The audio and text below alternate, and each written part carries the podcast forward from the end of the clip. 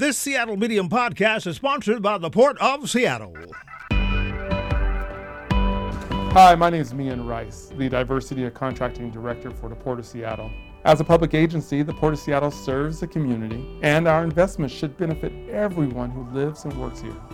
The Port is committed to equity, diversity, and inclusion, and to leveling the playing field.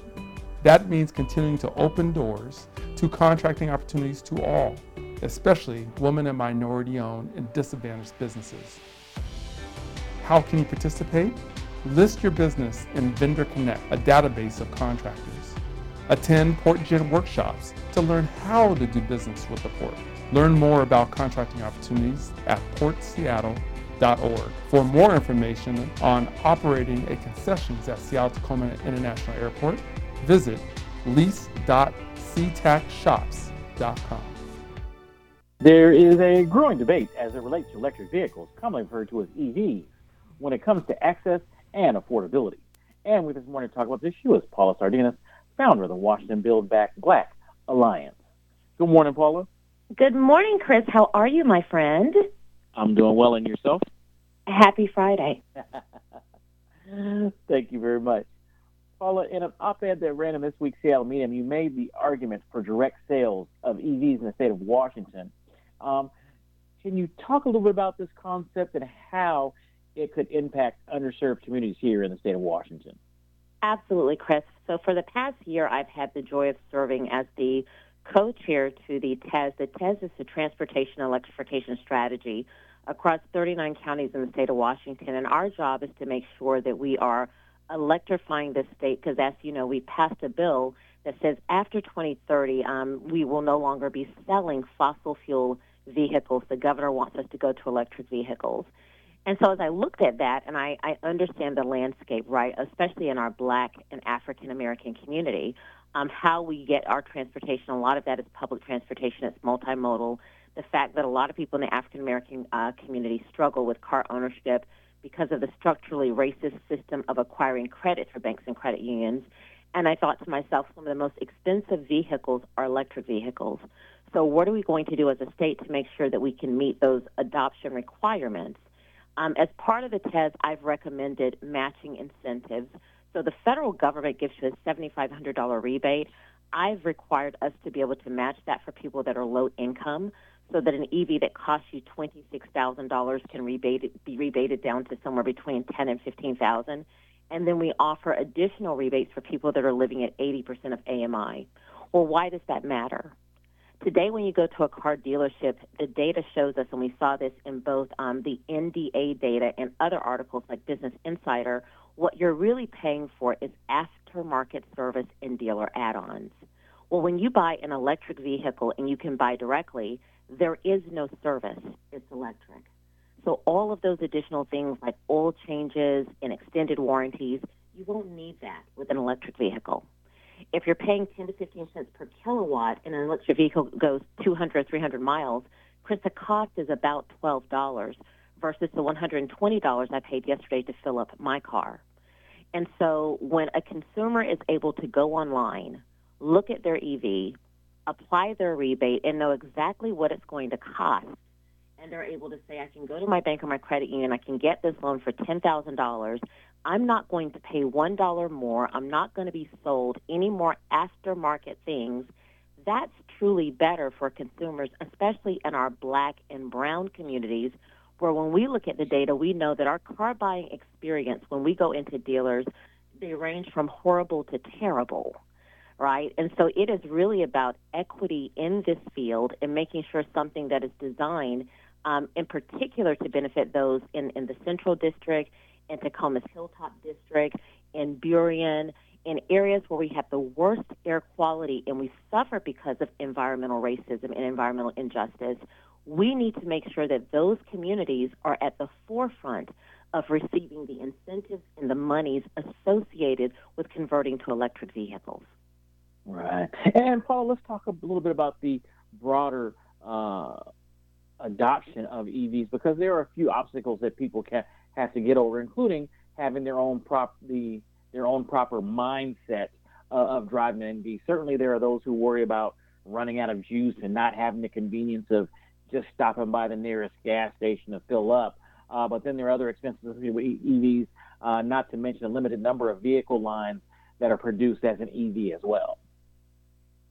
Chris, those are very real problems, um, and we're tackling that with the T E Vs, right? And, and I think I was sharing with you, at Tabor one hundred, Ollie and I have installed two electric charging stations, um, and we're creating a rideshare program along with um, the Washington African-American Chamber out in eastern Washington. There will also be an electric vehicle at one of your um, Y M C A locations in the Central District. All of that was made possible by something called the ZAP grant, which is part of the C C A money. And so we will have things like, I've got a Chevy Bolt, um, a Ford F one fifty. We've got an eight-passenger van with a wheelchair lift. We're rolling those things out to communities of color, because you're right, it's, it's the accessibility. We know that there are not enough charging stations in the grid. Um, there are going to be hundreds of millions and billions of dollars invested. We saw a lot of that money come out in the governor's budget on the thirteenth of December. This coming month in twenty twenty-four, um, there will be billions coming to the state of Washington through the I R A, which is one of the most comprehensive environmental justice pieces of le- legislation ever passed under Joe Biden. But we know that's not enough. People have real concerns about, am I going to be able to charge my vehicle? Right now, we have a sixty-five million dollars proposal, I think, that's out under Commerce that will install E V charging stations in low-income housing communities. We're looking at where you work, where you live, where you play. Um, putting them in C V S parking lots, Walmart parking lots, Safeway, your doctor's offices. Um, Seattle City Light has a program. Tesla is offering free charging stations if you have a home or if you rent and your landlord will allow it. So we're trying to make sure that there is equity in where the charging stations are placed, that we're putting them in underserved communities. Now, I don't personally don't live in an underserved community. I live in Issaquah, but I'll tell you, within my community, we have six charging stations, and they're all free. You don't pay to charge your electric vehicle. Um, if you use my charging station, you know, if you're in our rideshare program, we do allow people to recharge and to use that portal for free. Um, there are some people that do have to pay, but it is very, like I said, it runs them about twelve dollars. Which is less than what you would cost to fill up a fossil fuel car. So, A, we're looking at that. We're also talking directly to O E M manufacturers. We know that there is a backlog. It shouldn't be, if you want an electric vehicle, the only one you can get is a Tesla, right? You should be able to get the Chevy Bolt um, and some of the other vehicles. We know that Rivian makes a pickup truck and a, and a van that is used by a lot of our, our minority business owners because it is considered to be a work truck. And you get about two hundred thirty to two hundred fifty miles on those vehicles, right, if you are Um, you know, in that industry. So we're looking at that. Um, we're making multi-billion dollar investments. As your co-chair of the T A S here in Washington State, I'm examining all of that. Um, we had two hundred million dollars in the budget that we withheld.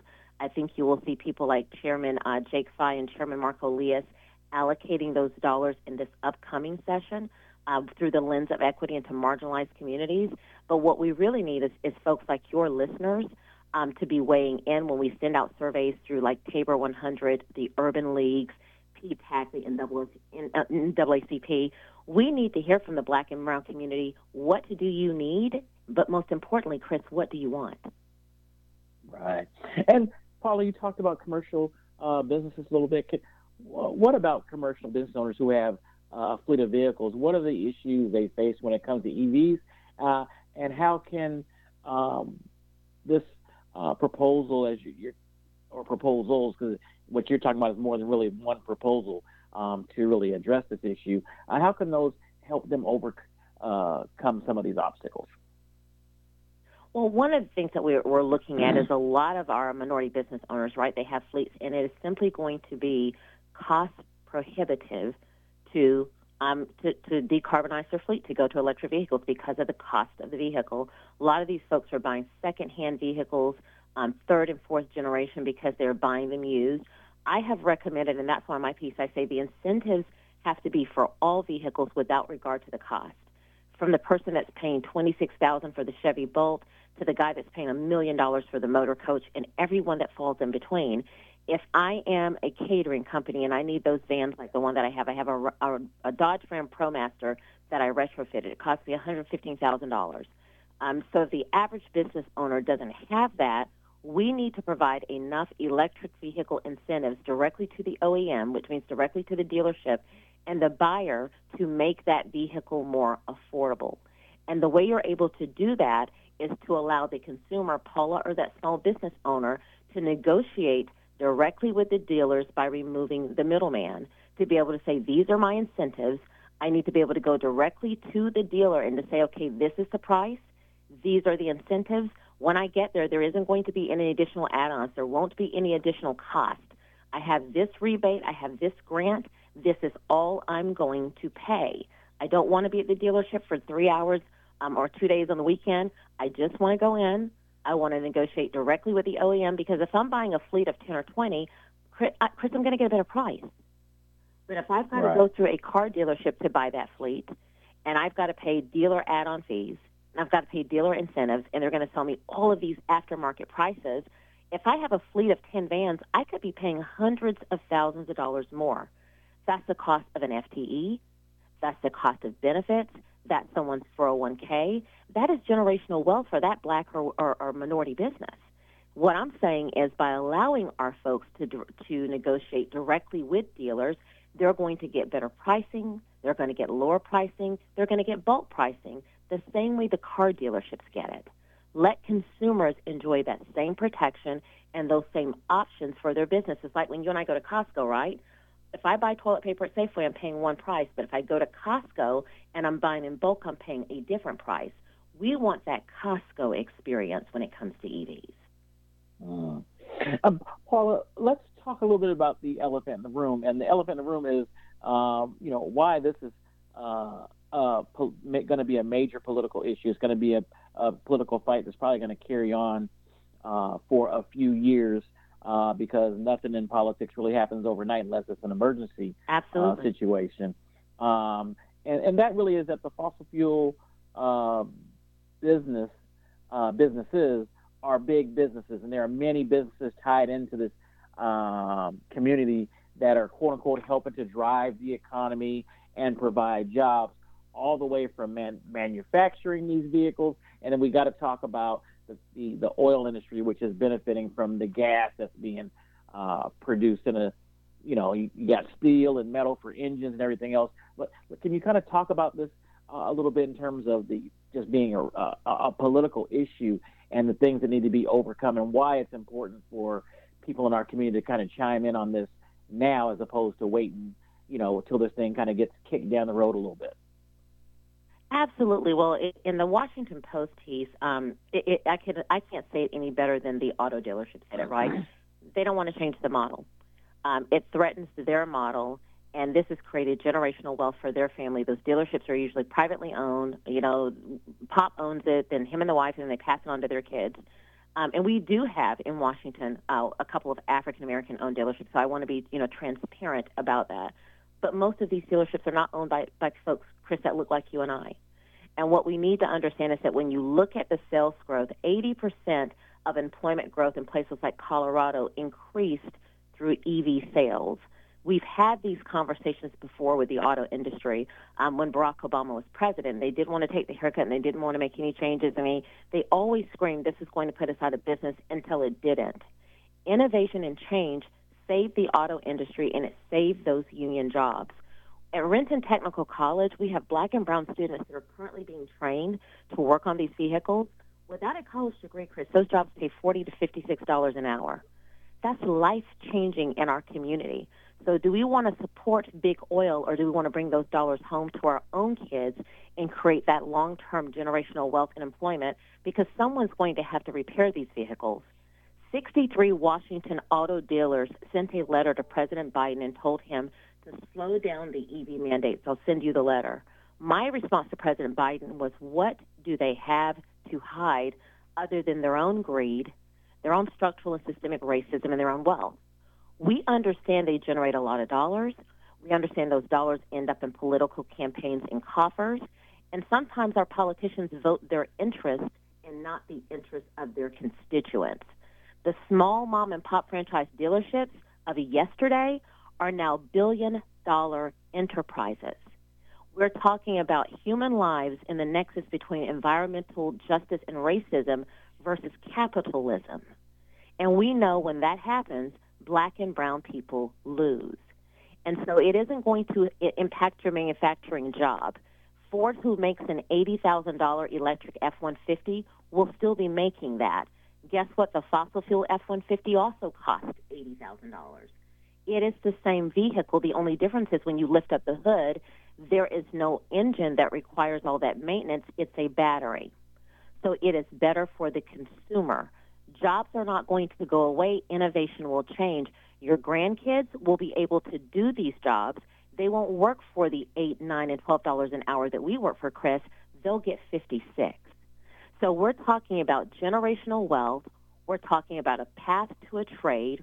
We're talking about a way to lift our community and our kids out of poverty, while at the same time we are reducing greenhouse gas emissions, which is causing asthma, respiratory disease, and killing our community. And I'm speaking to you as a fifty-one-year-old black woman who had pneumonia for the past two weeks, who was on two emergency rescue inhalers because I was born with asthma. I don't want that for my grandchildren. Removing all of these fossil fuel vehicles off of the roads, taking away billions of dollars from Exxon and, and B P oil, also means that when the children in the C I D go outside to play, they are not breathing in fifty-four percent more bad particulate matter than any other group or race or class of people, guaranteeing that they're going to live three to five years less. That's not what Paula says. That's what the data shows. And so this is really about the nexus of saving lives, environmental justice, and making sure we are not late adopters to innovation, that we're early adopters, that our black churches, that our, our civic organizations, that our businesses own those charging stations. Because, Chris, think about it like this. When everybody has an electric vehicle, if you have a church or you have a property or you have a C B O and you put charging stations in, and people are stopping and swiping and they're paying, you know, even though it's not as much money, they're paying, they're paying for that kilowatt. Every dollar and every swipe goes back into that community. And so when gas stations in twenty, thirty, forty years are replaced and they all have these electric charging stations, the question we should be asking as a black community is who is going to own them? We're working to put some into Bird Bar Place and other traditional black C D Os because we understand this also creates a line of income in our community. People will need to swipe their credit cards to recharge their battery. The question we need to ask is, where's that revenue going to come from? We see white industry and white organizations purchasing land, gobbling up all of the charging stations. We cannot afford to be late adopters in this game because Chris is coming.